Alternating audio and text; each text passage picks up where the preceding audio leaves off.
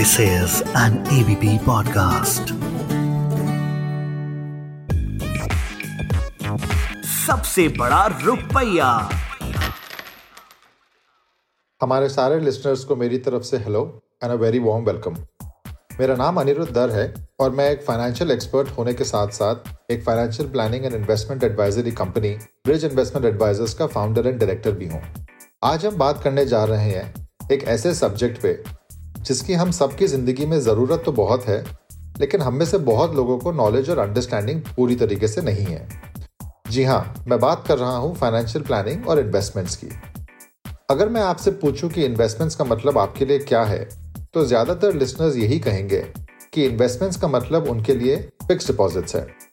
Nationally numbers को देखते हुए ये गलत नहीं होगा, क्योंकि आज की तारीख में इंडिया में टोटल फिक्स डिपॉजिट्स लगभग 80 लाख करोड़ के हैं।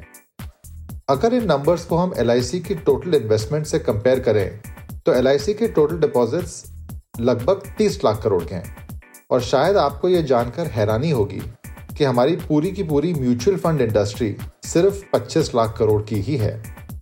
इनफैक्ट इस पिछले साल के आंकड़ों को देखते हुए ये बात तो तय है कि फिक्स डिपॉजिट से बढ़ के हमारे लिए कोई दूसरी इन्वेस्टमेंट नहीं है। फाइनेंशियल ईयर 1920 में bank deposits accounted for almost 53% of the total household savings in India followed by life insurance लगभग 25 परसेंट कैश 13 परसेंट और म्यूचुअल फंड सिर्फ़ और सिर्फ़ 7 परसेंट ये बात तो तय है कि इतने लोग जो फिक्स डिपॉजिट में पैसे सेव करते हैं, गलत नहीं हो सकते। लेकिन क्या इसका कारण ये भी हो सकता है कि lack of proper investment advice कुछ रोल प्ले करता है इन लोगों के डिसीजंस में? और क्या फिक्स डिपॉजिट हमारी ज़िंदगी में हर चीज़ का हल है? अगर आप मुझसे मेरा प्रोफेशनल ओपिनियन पूछें तो मेरा जवाब इसका होगा नहीं। आइए जानते हैं कैसे। एग्ज़ाम्पल के तौर पे ये मान लेते हैं कि आप शादीशुदा है और आपके पास दो बच्चे हैं जो अभी भी स्कूल में हैं और उनको कॉलेज जाने में अभी 10 से 12 साल हैं। क्या आप जानते हैं कि आज की तारीख में एक अच्छे प्राइवेट कॉलेज में एक साल की फ़ीस कुछ 8 से 10 लाख रुपए की है? और ये मैं आज की बात कर रहा हूँ। आज से 10 साल के बाद इन्फ्लेशन अगर आप लगाएँ, ये 8 से 10 लाख रुपए की फ़ीस लगभग 22-23 लाख रुपए की हो जाएगी। और अभी भी मैं सिर्फ़ एक साल की फ़ीस की बात ही कर रहा हूँ।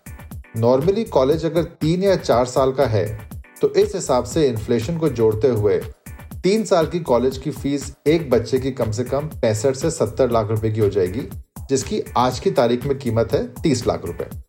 एक दूसरी ज़रूरी चीज़ जो हमारे सभी लिसनर्स को पता होनी चाहिए, वो ये है कि एजुकेशन में इन्फ्लेशन 9 से 10 परसेंट की होती है। मतलब कि हर साल इन सभी कॉलेजेस की फ़ीस कम से कम 9 से 10 परसेंट से बढ़ जाएगी।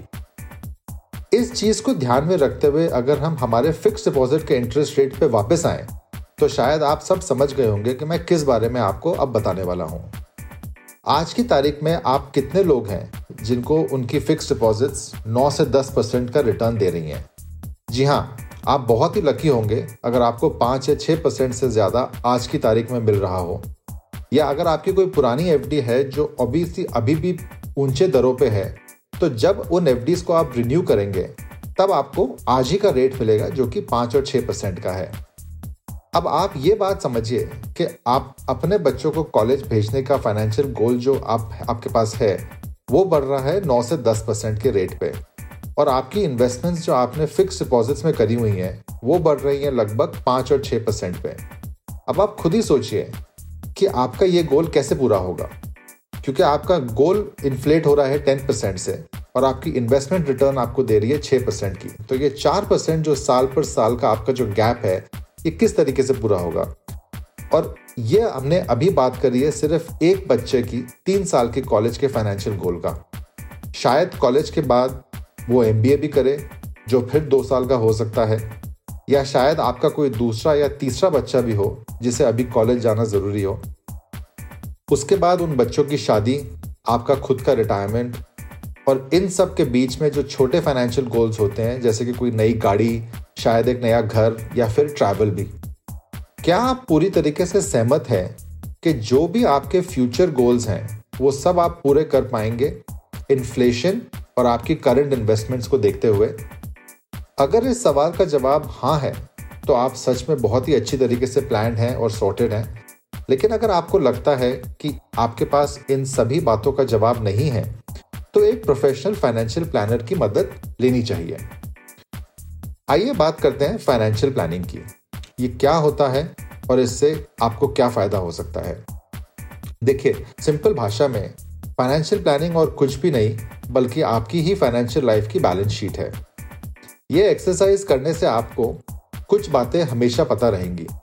सबसे पहली चीज़ कि आप और आपकी फैमिली में टोटल मंथली इनकम कितना है, साल का इनकम आपका कितना है, आप कहाँ कहाँ कितने कितने पैसे खर्च करते हैं, उन खर्चों के अंदर से आपके फिक्स्ड खर्चे जो हैं जैसे कि वो खर्चे जो अवॉइड नहीं कर सकते आप, जैसे कि आपका रेंट बिजली, बच्चों की एजुकेशन गाड़ी की ईएमआई ये ये सारी चीज़ें जो आपके फिक्स खर्चे होते हैं, ये आपके क्या है? आपके डिस्क्रेशनरी खर्चे कितने हैं? डिस्क्रेशनरी खर्चे वो होते हैं जो कि नॉन फिक्स्ड एक्सपेंसेस होते हैं, जो आप चाहे तो रोक सकते हैं। जैसे कि बाहर जाना खाना खाना वगैरह खाना बाहर रेस्टोरेंट के अंदर फिल्म्स वगैरह देखना, इसे डिस्क्रेशनरी एक्सपेंसेस कहते हैं। आप कितना पैसा सेव करते हैं हर महीने? और एंड में आपके पास एक्चुअली पैसा बचता कितना है? और सेफ़ का मेरा मतलब है आपका पीएफ आपका ईपीएफ आपका इंश्योरेंस इन सब चीज़ों के अंदर आप पैसा जब सेव कर लेते हैं तो इसके बाद आपके पास कितना पैसा बचता है? Financial planning is also the process of defining your financial goals in your life क्या आपकी लाइफ में कब कब क्या क्या गोल्स हैं जो आप देख और सोच सक, सकते हैं और क्योंकि आपके लगभग सारे गोल्स फ्यूचर में होंगे तो इस पर हमें इन्फ्लेशन लगाना होगा। जैसे कि मैंने आपको पहले एजुकेशन का एग्ज़ाम्पल दिया था, वैसे ही आपके सारे फाइनेंशियल गोल्स पे इन्फ्लेशन लगा के एक प्लानर आपको ये बता सकता है कि अगर आप अपने सारे गोल्स को अचीव करना चाहते हैं तो आप महीने पर महीने कितना पैसा इन्वेस्ट करना होगा। यही नहीं, आपको, आपका प्लानर आपको ये भी बता पाएगा कि आपको किन किन मार्केट इंस्ट्रूमेंट्स में पैसा लगाना चाहिए, जिसकी वजह से आप आपके फाइनेंशियल गोल्स को ठीक से और पूरी तरीके से अचीव कर सकते हैं। एक बार आपके सामने आपका खुद का फाइनेंशियल प्लान होगा, आपके लिए इन्वेस्टमेंट डिसीज़न लेना बहुत ही आसान हो जाएगा और आपको इन्वेस्टमेंट करते समय खुद ब खुद कॉन्फिडेंस आएगा। इसके अलावा आपका प्लानर आपके साथ टाइम टू टाइम आपका प्लान रिव्यू करेगा और आपको एडवाइस देता रहेगा कि कब कौन सी इन्वेस्टमेंट्स को ट्वीक करें, कब मार्केट से निकलें और कब मार्केट्स में वापस आएँ। फाइनेंशियल प्लानिंग आपकी लाइफ की तरह एक बहुत ही डायनामिक प्रोसेस है।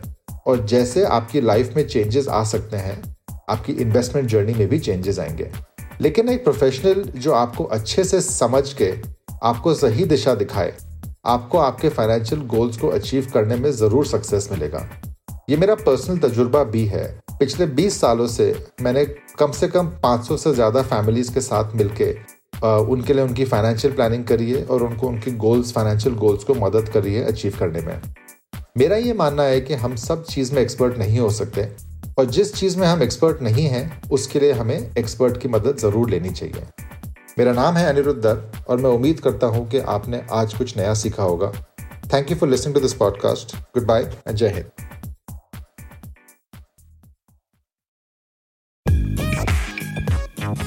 Sabse Bada Rupaiya.